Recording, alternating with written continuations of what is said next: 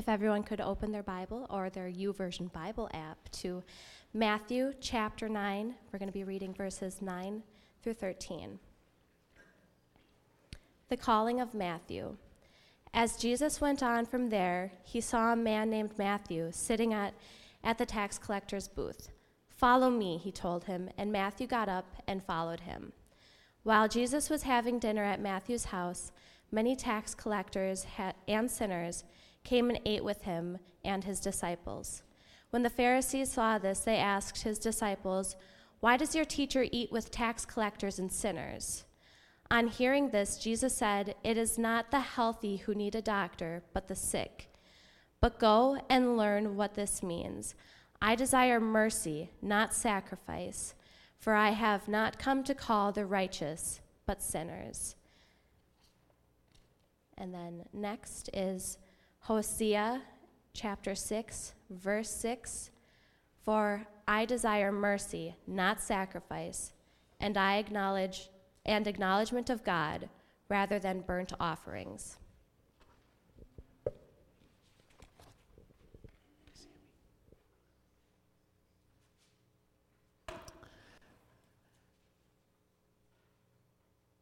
This last week, I took a walk. I take a walk all the time, but I took a walk. I was going by my neighbor's house, and Eddie was walking his garbage to the end of the driveway. So I stopped and said hi to Eddie. Now, let me tell you about Eddie. Eddie's got a shed. Like, few people I know. His shed is about 60 feet long, and it's about 40 feet wide. And let me just tell you about Eddie.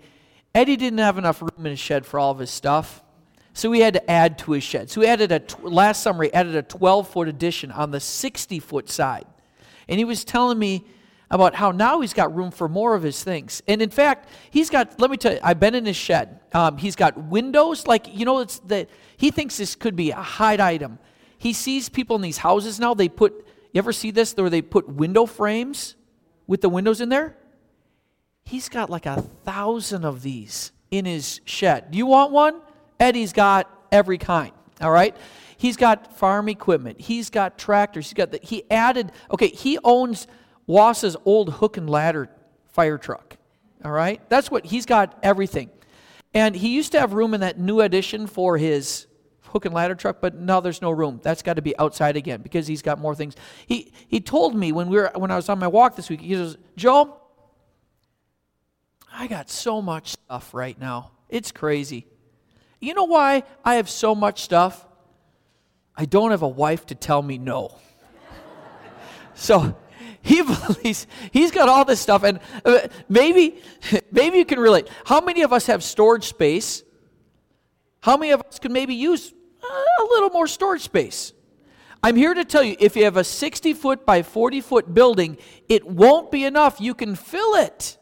All right, you can. That's what can happen. And uh, the other thing that can happen is, some of us think if I just had that person in my life, that would be the one thing. If I just had this person in my life, that would be it. If I was, and you know, if I had this child, if I had this um, uh, um, wife or husband, if I had, if I had, oh, these are the the one thing missing. If I just had that. So Eddie was telling me what he needed. He needs more shedding. He needs a wife. All right? I don't know. But I think we all, I think we can sort of relate to, to Eddie in this. We all know we're, we're needing of some things.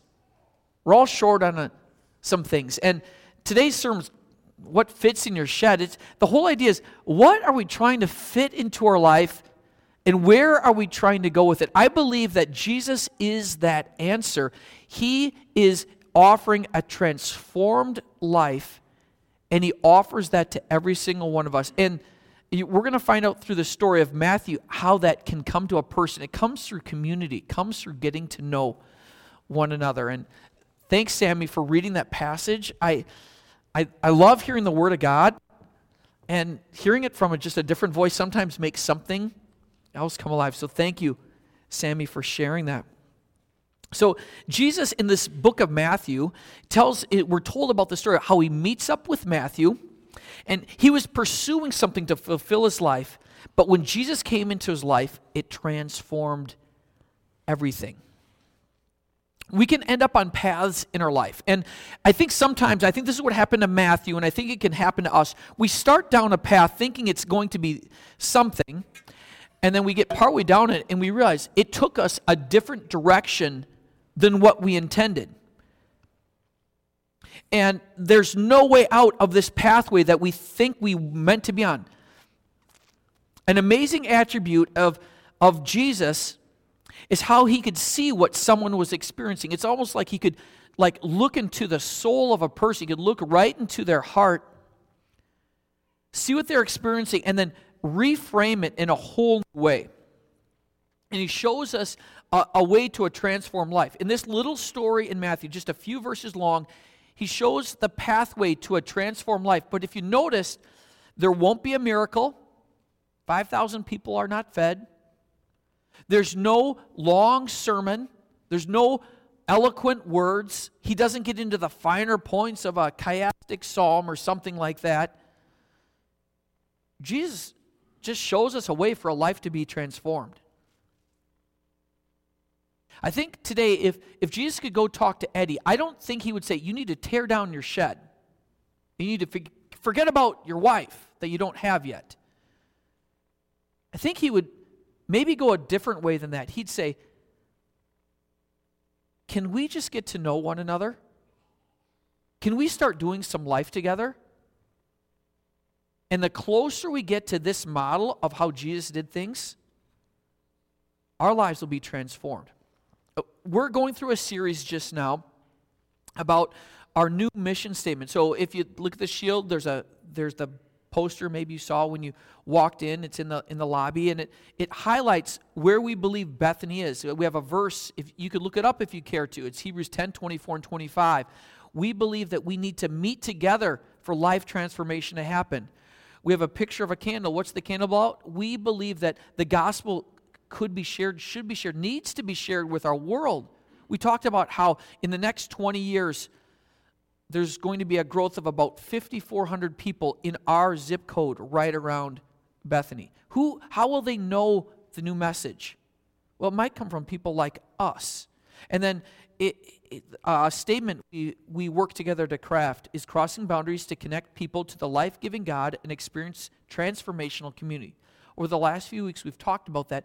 Today, we're talking about experiencing transformational community.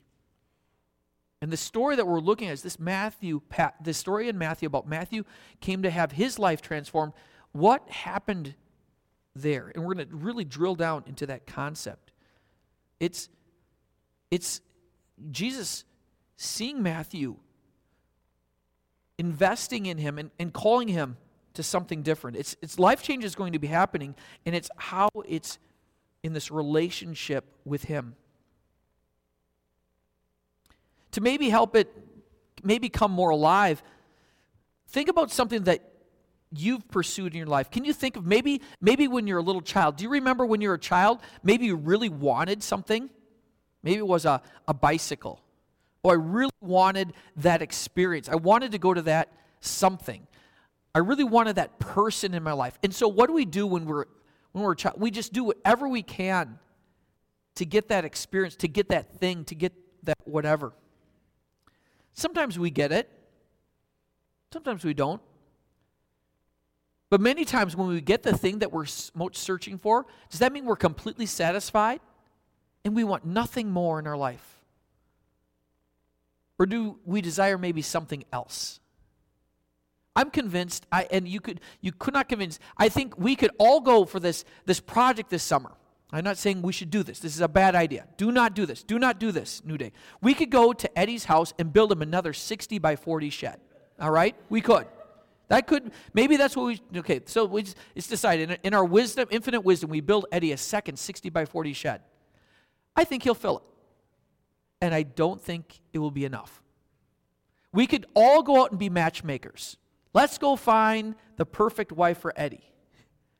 And would that be enough? I don't know. I, I don't think so. So what does Eddie need? What not just Eddie, what do we what does what does everybody need? We need Jesus. And here's this pathway to find it. Um, uh, one thing you'll notice in, in this it, Jesus does not go for a behavioral change so that he can meet up with Jesus. He introduces himself, he introduces Jesus into his life, and that might lead, and that does lead to the life change that is needed. Think about that for just a second. He doesn't ask for behavioral change so that he can get to know Christ. He introduces Christ, and that leads to the change that might need to happen. And it all begins what Jesus saw in Matthew. If, if you have a program, you can fill in the blanks today. It's got some words. You can maybe help follow along a little bit to understand a little bit better where this is going. And first is, who do you see? As Jesus went on from there, he saw a man named Matthew sitting at the tax collector's booth. Follow me, he told him. And Matthew got up and followed him. So Jesus was walking along the road, maybe to the synagogue, maybe going to wherever, and there's a booth. It's clear from Matthew and the account. It's not like it's unclear who Matthew was and what he was doing. It is crystal clear. This is a tax collector in his booth. Now, we don't really have an equivalent for that today. We don't have tax collectors on the side of the road. Even like the toll booths in Illinois, I don't think are the same. These people were robbing their own people, filling the coffers in Rome, and lining their own pockets. It's just bad stuff. So I was trying to think of what could an emotional equivalent of a tax collector might be maybe the guy that sells drugs to middle school kids behind the convenience store. You know, you go down at QuikTrip or something and he's like dealing it out to the kid. It's like, he's just a rotten person, just taking advantage of people. Or I was th- maybe it's like the, the title loan people over by Polito's Pizza. I don't know if they're still there. But okay, so what are they trying to do there? You, what do you do? You bring in your car title and they charge crazy interest and crazy fees to the people that have the least resources to pay it back. They take advantage of these people eh, who can do that? Who can, who can do that and feel good about themselves? And yet, that's how some people, maybe not the guy in that office, but there's a guy in charge of that company that's making mo- lots and lots of money off of people that can't do anything. It just makes you mad. Those people deserve bad stuff to happen to them. They're not good people. Jesus what are you doing? You're talking to a tax collector. Go to the go to the widows. Go to the people they need. Go to the don't go to don't go to tax collectors. They're bad. They don't deserve it. Go to the go to those that deserve it. And who does Jesus go to? Eh, can somebody please tell Jesus he's going to the wrong crowd? And I, I got a feeling I don't think Jesus cares who you think deserves the gospel. I think Jesus cares about who gets the gospel. Everybody. People like me. So, who do you see? Jesus sees an ostracized man, separated, rejected. Maybe he started down the pathway of being a tax collector. I'll be a better tax collector, not charge as bad. Or, but pretty soon he ended up there. And uh, you can see why a person might want that career. You, you have more money, maybe. You have nicer things. Who wouldn't want? Who wants? Would anybody in here like nicer things and a little more money? Probably all of us would, right? Can you you can see how you can maybe start down the path. But then now he's on it, he's in this role, he's in the booth, and you can't do anything about it. He's stuck. And Jesus looks, I can just imagine he's walking down the street. He's not, he's not saying, Oh, tax collector. Did you how was the fishing yesterday, John? No, it was he looked right at that man and he said, Follow me. So Jesus doesn't change his eyes. He looks right at him. He notices. He says, he sees him. And there's an invitation, follow me. The root word for follow me says a road. It's like a road or pathway. He says, immediately get on my path. He doesn't say, and sell all your possessions and get out of that line of work and and and no, he just said, follow me. Just just come with me. And then he invites to go on this road together. So we see this, this progression. Jesus, in one short little statement, notices, says, Follow me, says, you know, I'm going to invest in you, it's a picture. That's what Jesus did. It's a picture of what we can do. If we want to see transformation happen in our world, it can happen. All of us can be a part of it. Who do we see in our world? Who do we walk by? Now, I don't know the title loan people, and I don't know the people selling the drugs. Although, if you know those people, maybe they need Jesus. But I do know other people in my world. I know other people. I know Eddie. I know the children and the people in my own home. I know the people that I see in my neighborhoods. I know all these people. I walk by these people. I see them. Do I notice them? Do you notice who are the people that you might see in your world? And then are there simple words, simple things that we can say to invite into our world together? An invitation. And finally, investment is are we willing then, if we say that, can, can we set aside some time for them? We are not told that Matthew prayed, that he gave four times what he stole from the poor, like Zacchaeus. We're not told any of those things. We're just told they started this relationship and he followed. So, who do we see? Who do we see in our world and care enough about to invest in? Maybe right now, you might want to jot down that name, but maybe not even jot it down. Even more importantly, because you won't have your papers with you this next week, put in your mind who is God putting across your path that maybe you might be able to start seeing for what they are a person that needs this gospel, that doesn't need another shed, that doesn't need a wife, they need Jesus. Who could we care about? Then, then Jesus steps out and goes where no one expected. Number two in your outline is he goes into their world. He goes into their world. While Jesus was having dinner at Matthew's house, wait a minute, did you see what just happened there? Okay, we're, I don't know about you, I'm totally fine with people following Jesus and they could do a Bible study probably, or maybe they could go to his little, um, whatever they, they do back then, synagogues and worship time and the small group and everything. But where does he go? Goes to Matthew's house. And you know who they invite in? The other tax collectors, the sinners. This is a problem. Does Jesus realize these are not good people? Somebody should tell Jesus these are not good people. But no one's apparently telling them this. But people are noticing. So what does he do? He's he's inviting Matthew to follow him, but he goes onto his turf for that to happen. He goes into their world. He goes into Matthew's world for this to happen. People know if we are invested and we care about them and they know that we are invested. They know that pe- people know that we care about them because we're listening. We care about the things that they're into. Are they into cooking? What are they cooking? What's their business? What's their business about? What's their hobby? Have you ever met a person with grandchildren? Let me tell you about people with grandchildren. They would like to tell you about their grandchildren. I'm telling you right now, you ask anybody with a grandchild, they'll probably tell you about their grandchildren. There's a great way, there's, there's a way to each person's heart. Go into their world. Start by being interested in what they're interested about. Now, there is a risk to it. There's a risk in this. There's a risk in reputation.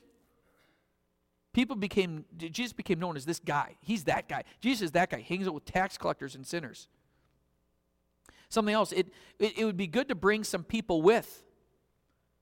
We should bring the other disciples with. That's what Jesus did. I think partially to model it. Whenever we could bring along people to do this, it's better.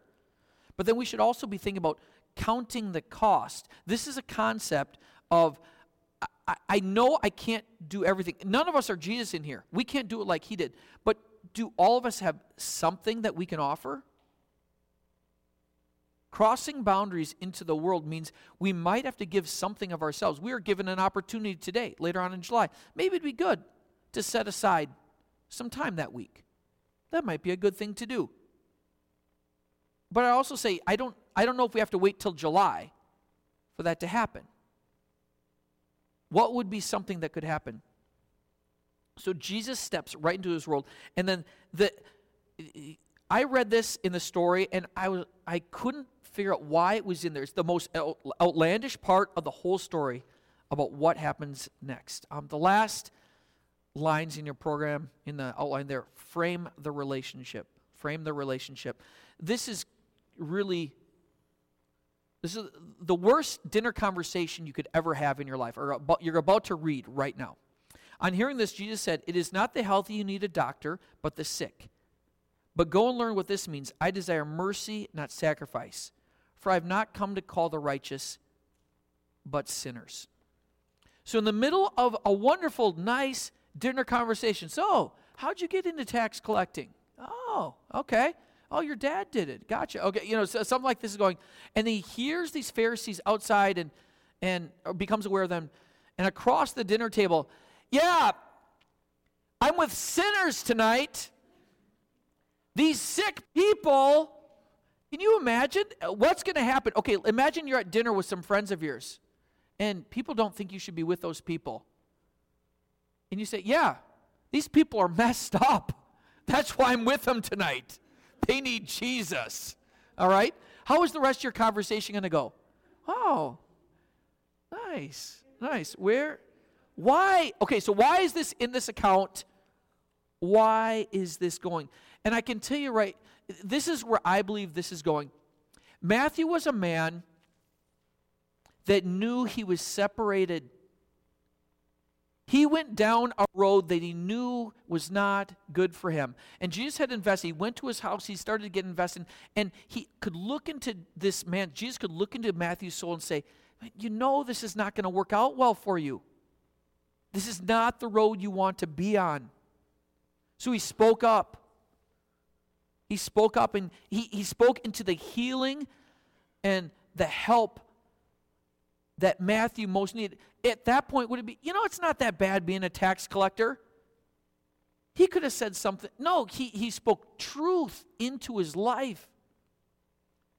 He spoke up. And can we expect life to get messy? Okay, have you met a person before that has their life together?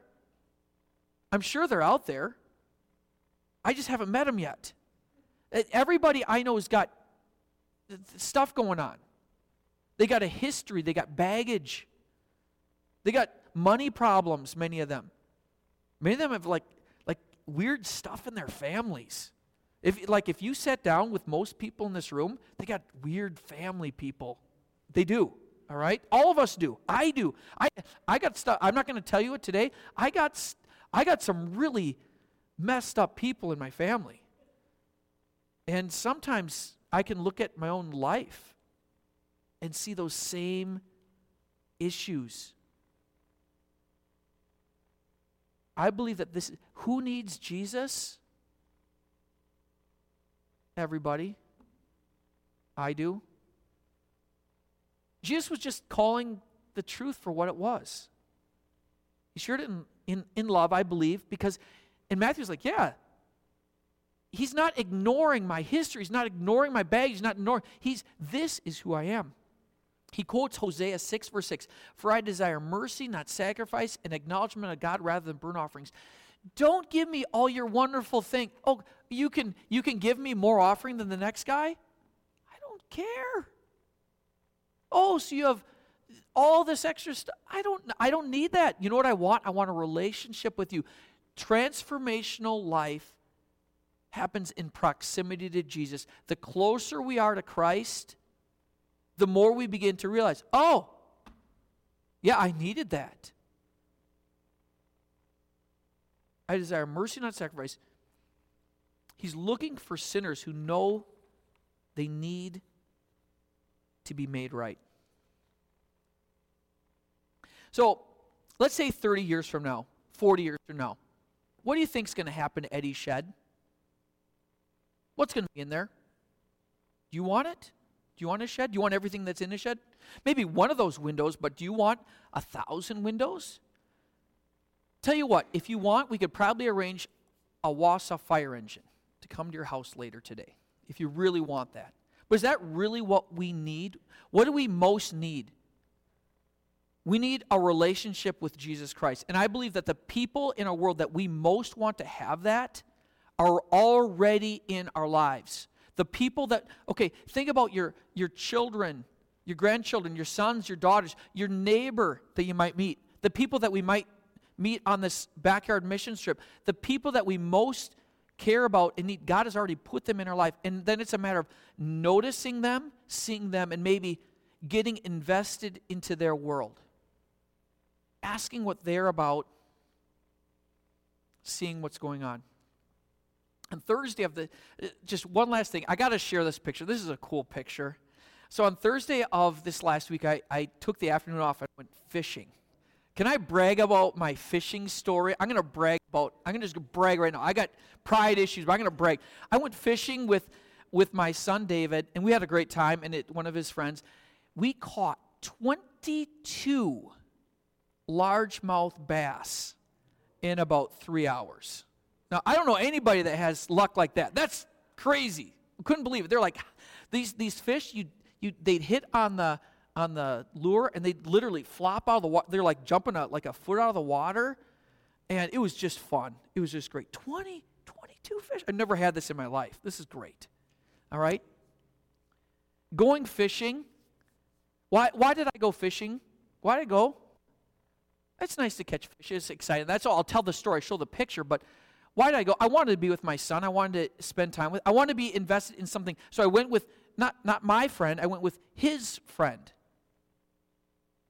And we caught 22 fish the day. My son caught eight. Do you know how many I caught? Zero. And I was trying. I had one on my line, like right at the dock before I even went out. I had one, on, and then it got off. I didn't catch one the rest of the day. But you know what? I had a, I had a wildly successful day. Wildly, like you can't. No one had a better. No, I don't care who's in this room today. No one had a better Thursday afternoon than I did. No one did. And why is that? Because I was able to invest in the person, some of the people I care about most. Is that okay? I, just so you know, I, I have a lot of things I could work on. I things could be better. I don't do things the right way. I do a lot of things not quite right and a little bit wrong. But one thing I know is I have Jesus. And the people that I care about most in my life, I want them to have Jesus as well. So I pray about this all the time, and I think about this all the time. I think about my world all the time. How can they find out about Jesus? And I try to think, how can I be in relationship with them? But it's not so much they can meet me, it's so they can meet with Jesus. I hope that's what we can be about. I invite the worship team to sing one last song, and I invite us to think about who is in our world, what simple words we might say, but also how can we be in relationship with them.